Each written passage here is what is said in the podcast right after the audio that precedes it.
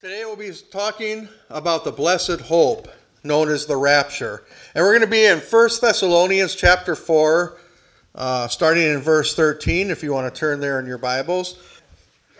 Rapture became a huge topic in the 1990s with the Left Behind series of books that came out, uh, talking about the end times, beginning with the rapture. Um, but I think the, the rapture has since fallen into a little bit of dispute um, also in the 1990s, early 2000s, we had a lot of groups out there claiming they knew exactly when the rapture was going to take place.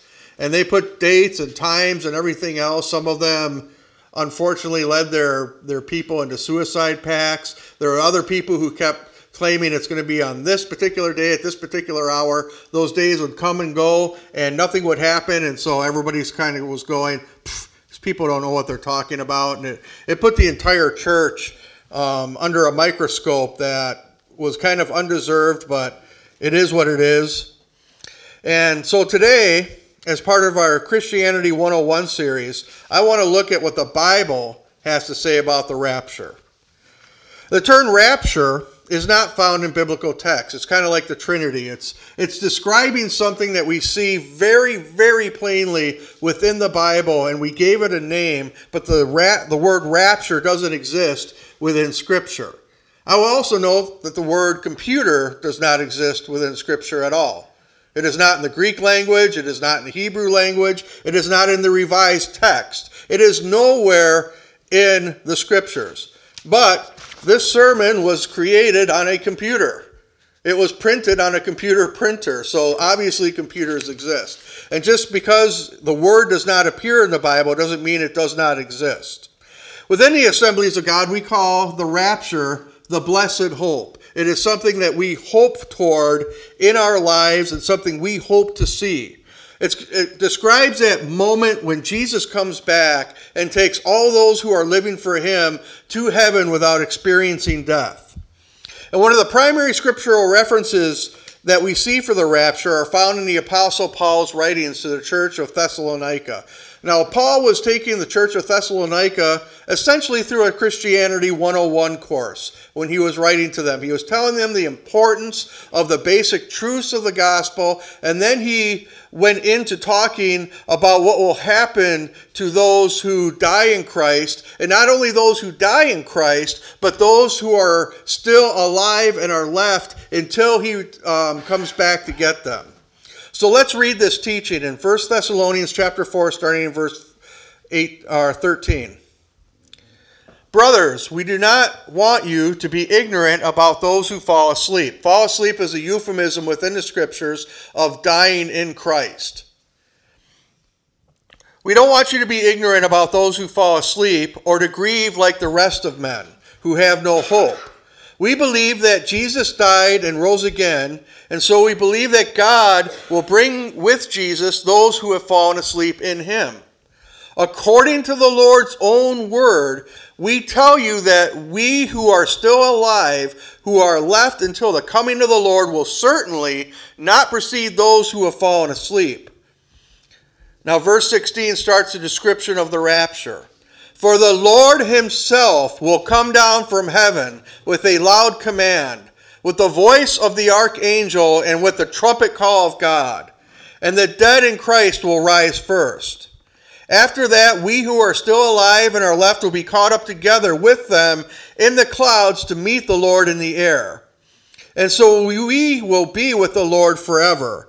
Therefore, encourage each other with these words.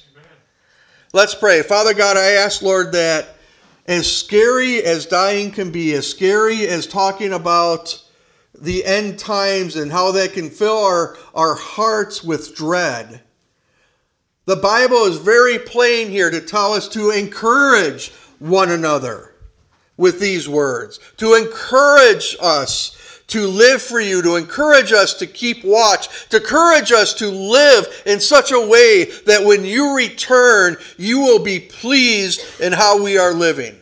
Yes, Father God, I thank you. I ask, Lord, that you open our hearts, minds, and spirits to hear your truth this morning. And I ask this in your name. Amen. Amen. So, this sounds pretty good, doesn't it? We who are still alive will get to meet the Lord in the air. We don't get we don't have to die, we don't have to suffer. We just go right to Jesus to be with him in, uh, in heaven forever. Sounds awesome. So the question about the rapture that has gone throughout the centuries is when? When is this going to happen? People have been trying to figure this out for centuries. We've talked about people setting dates and times and, and trying to find secret codes within the Bible to figure this out.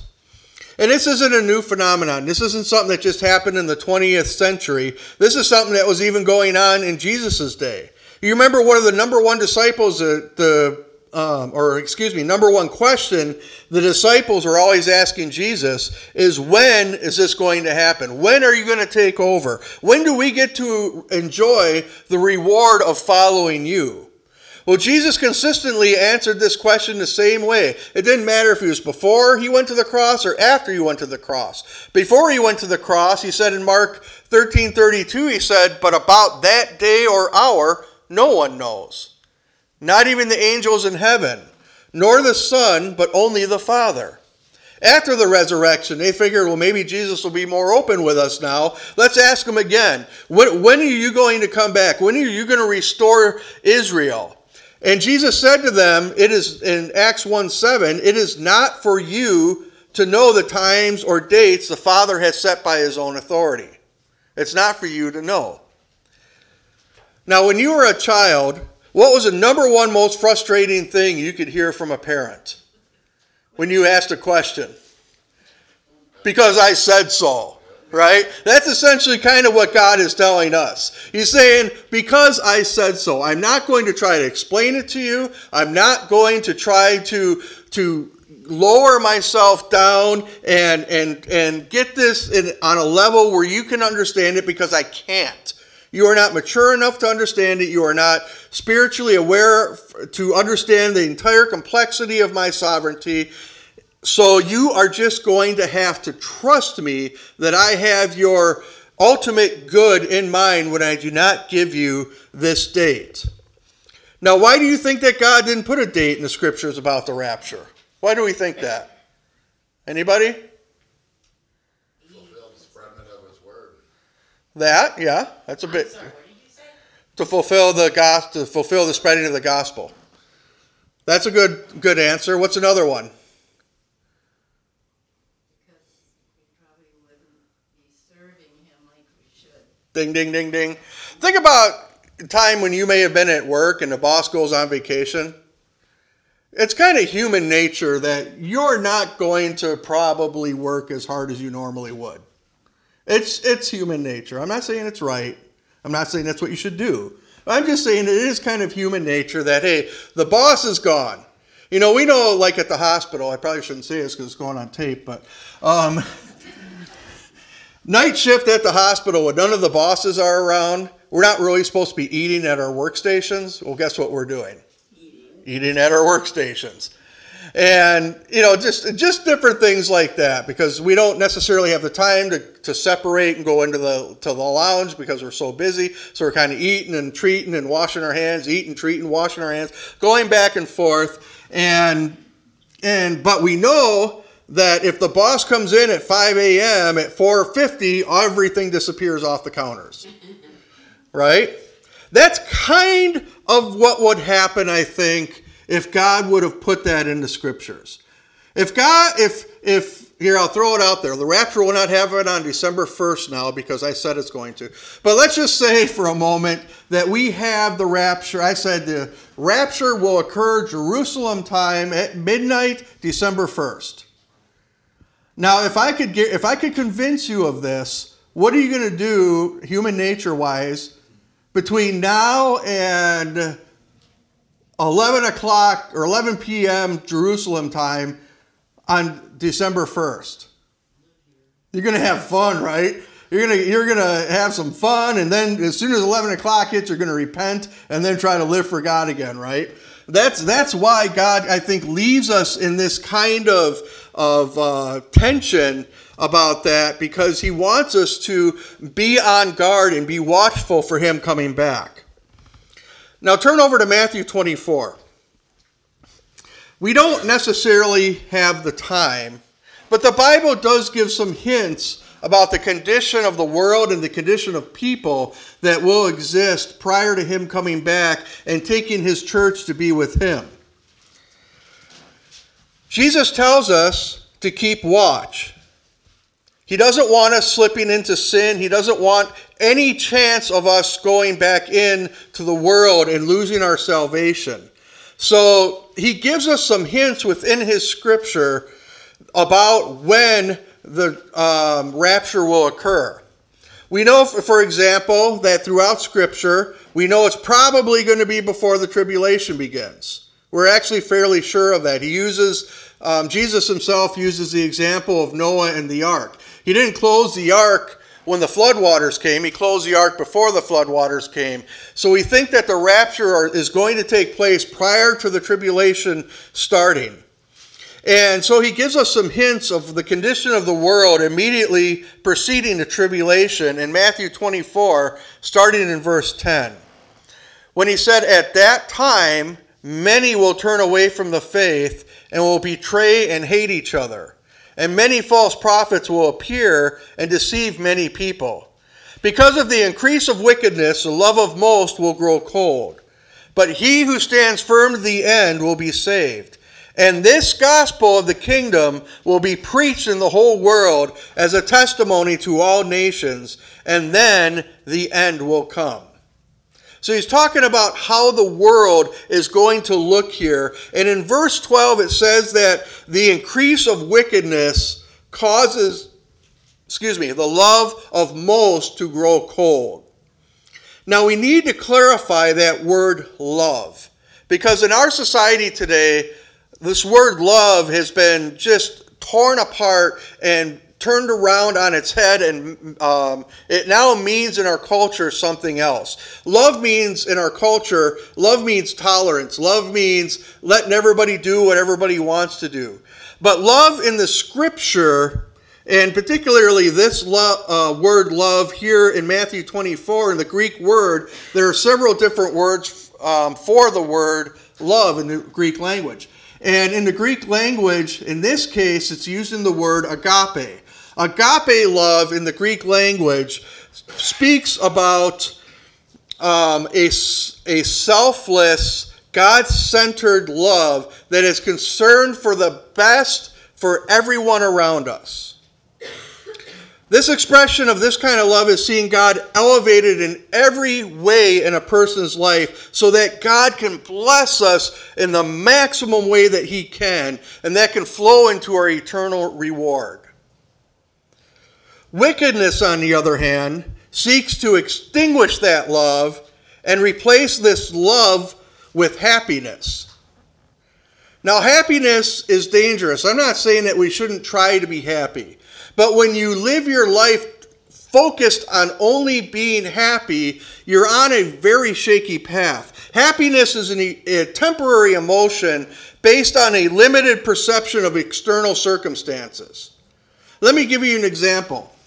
If you have a person that is starving to death and they're wandering through the streets and they just feel like they're ready to drop dead, they haven't eaten in three days, and now they see a loaf of bread fall out of the back of a garbage truck and they run up to this bread and it's covered with mold and they start picking around the mold and they're eating it, they might be happy for a moment that they are able to eat something. But that is not going to fulfill them long term, will it? That's what sin is. It's a pursuit of happiness at the expense of long term peace, joy, and the presence of God. And that's why we don't pursue it. Pursue happiness. We pursue godly love expressed by joy. That's why pursuing only happiness in this life is is what defines wickedness. It's ultimately self defeating. When we pursue only trying to be happy about a temporary circumstance that we're in, it's like spiritual heroin. You know, I, I work a lot with people who, who inject heroin and who take heroin being in an emergency department. They'll tell you, if you if you get them to talk to you and you get them to try to get them into rehab and try to help them, they will tell you that they are continually chasing that first high. There is no high like the first high when you take heroin. It's a totally mind altering, complete fill with happiness that you will ever experience, but you because your brain chemistry changes at that moment, you can never experience it again. And they are they're their whole life focus is chasing that high. They, they inject more, they inject different kinds, they, they, they mix it with other things, and they're always trying to chase that high. And that's what sin really is.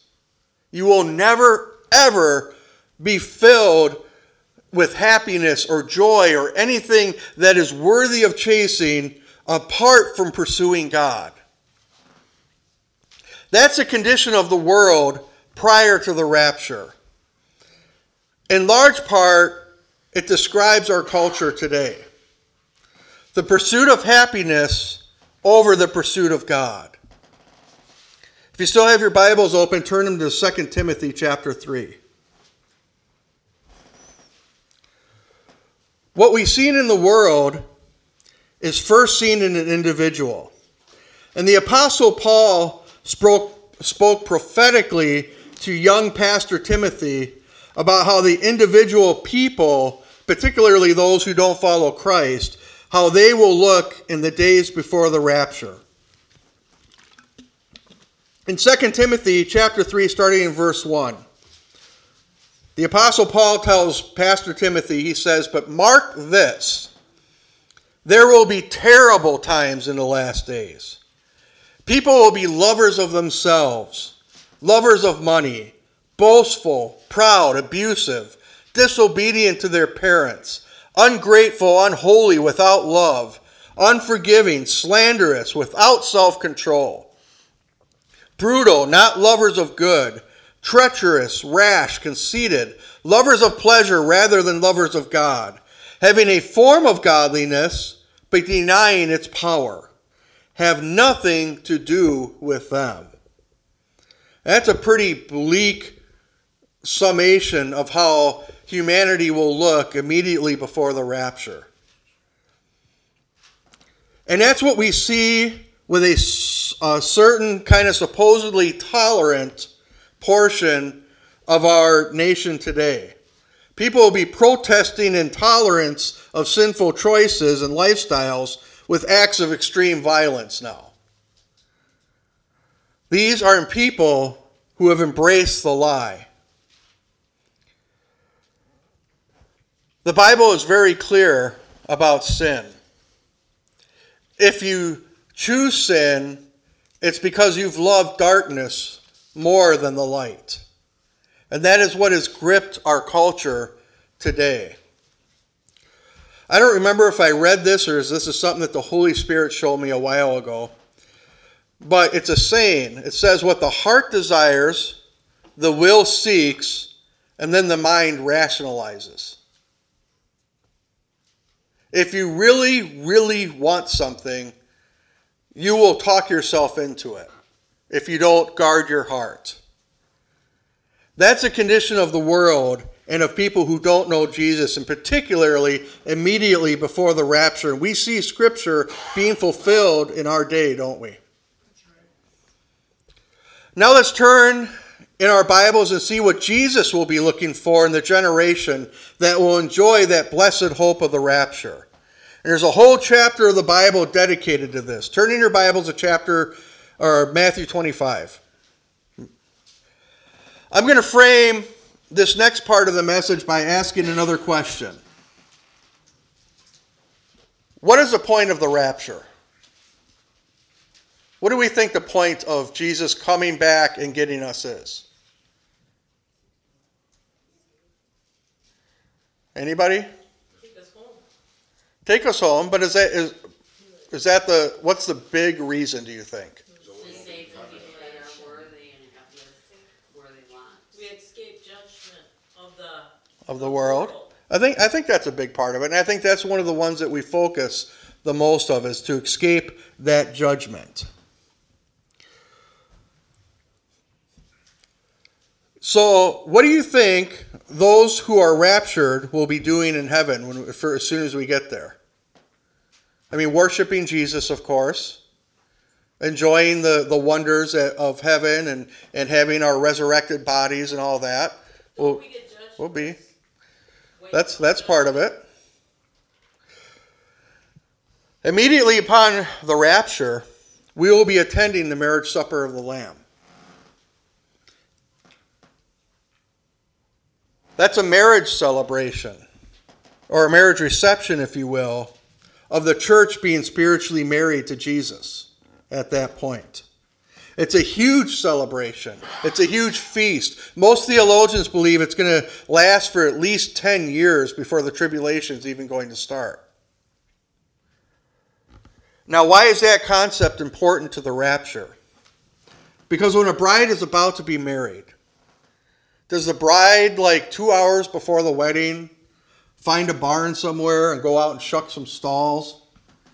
Does she go and maybe bale some hay? Or maybe go wrestle some pigs and then like run into the church? No. She makes herself ready. Most brides will spend weeks getting ready. They'll pick out the dress, they'll get the dress size, they'll do their makeup, they'll do their hair, they'll go through all these things. They'll make sure they're they're they're um they're what, what do you call the ladies? The attendants, yeah, they'll make sure the attendants are all are all set. They really, really plan this out. And she wants to do everything she can to make herself beautiful to the groom. That's the heart of a person who will be raptured. It's going to be our worship of Christ in every part of our lives that will make us beautiful to Him. Because God loves His Son. Nobody loves like God. And God loves His Son. And He will not give Him a sloppy, indifferent, or lackadaisical bride. He wants a bride that has made herself ready. Now, keep that premise in mind as we study Matthew 25. In Matthew 25, Jesus switches from talking about the end times in Matthew 24, and now he starts to talk about the time when he comes to get his bride, the church. He tells three different parables to describe this event and what would be required to attend the marriage supper of the Lamb. The first parable is the parable of the virgins. This parable describes the heart condition of those who will be taken in the rapture and those who will be left behind. In Matthew 25, starting in verse 1, Jesus says, At that time, the kingdom of heaven will be like ten virgins who took their lamps and went out to meet the bridegroom. Five of them were foolish, and five of them were wise. The foolish ones took their lamps, but did not take any oil with them. The wise, however, took oil in jars along with their lamps. The bridegroom was a long time in coming, and they all became drowsy and fell asleep. At midnight, the cry rang out Here is the bridegroom! Come out and meet him! Then all the virgins woke up and they trimmed their lamps. The foolish one said to the wise, Give us some of your oil, our lamps are going out. No, they replied, there may not be enough for both us and you. Instead, go to those who sell oil and buy some for yourselves. But while they were on their way to buy the oil, the bridegroom arrived. The virgins who were ready went in with him to the wedding banquet, and the door was shut. Later, the others also came. Sir, sir, they said, open the door for us. But he replied, I tell you the truth, I don't know you. Verse 13, therefore keep watch, because you do not know the day or the hour. Now, in this parable, you see two groups of people. You see the wise virgins and the foolish virgins. The wise virgins kept themselves ready for the bridegroom's return, while the foolish virgins were lazy and distracted by earthly pursuits. The key verse of this parable is verse 13. Therefore, keep watch. In the military, my unit was going through. It's called at that time. It was called the E the E test or something like that, and it was a it's a test of um, readiness that all military units had to go through, and part of it was because we were we were part of a combat field artillery battery. My particular battery was the service battery, which means we supplied um, food and ammo and everything else and mechanics and all that to everyone else. And so we had to um, learn that even though we're kind of way behind the lines, that we had to learn to be able to defend ourselves because one of the enemy's primary ways of taking out the military is to disrupt supply lines. So they would put the, their special forces behind the lines to try to take us out. So we had to defend ourselves.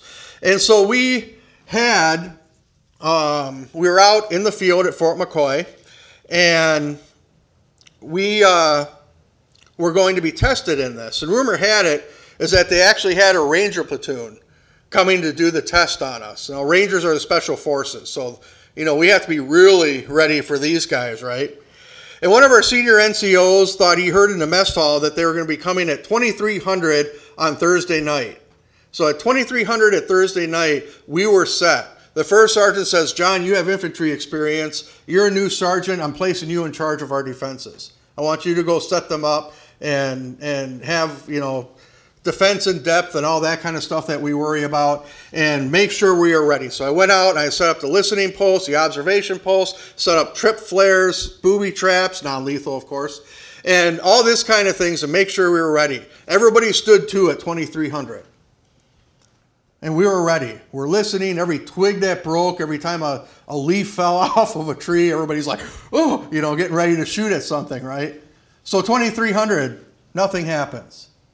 2315, nothing happens. 2330, nothing happens at all. And I'm sitting there thinking, I wonder if they got lost.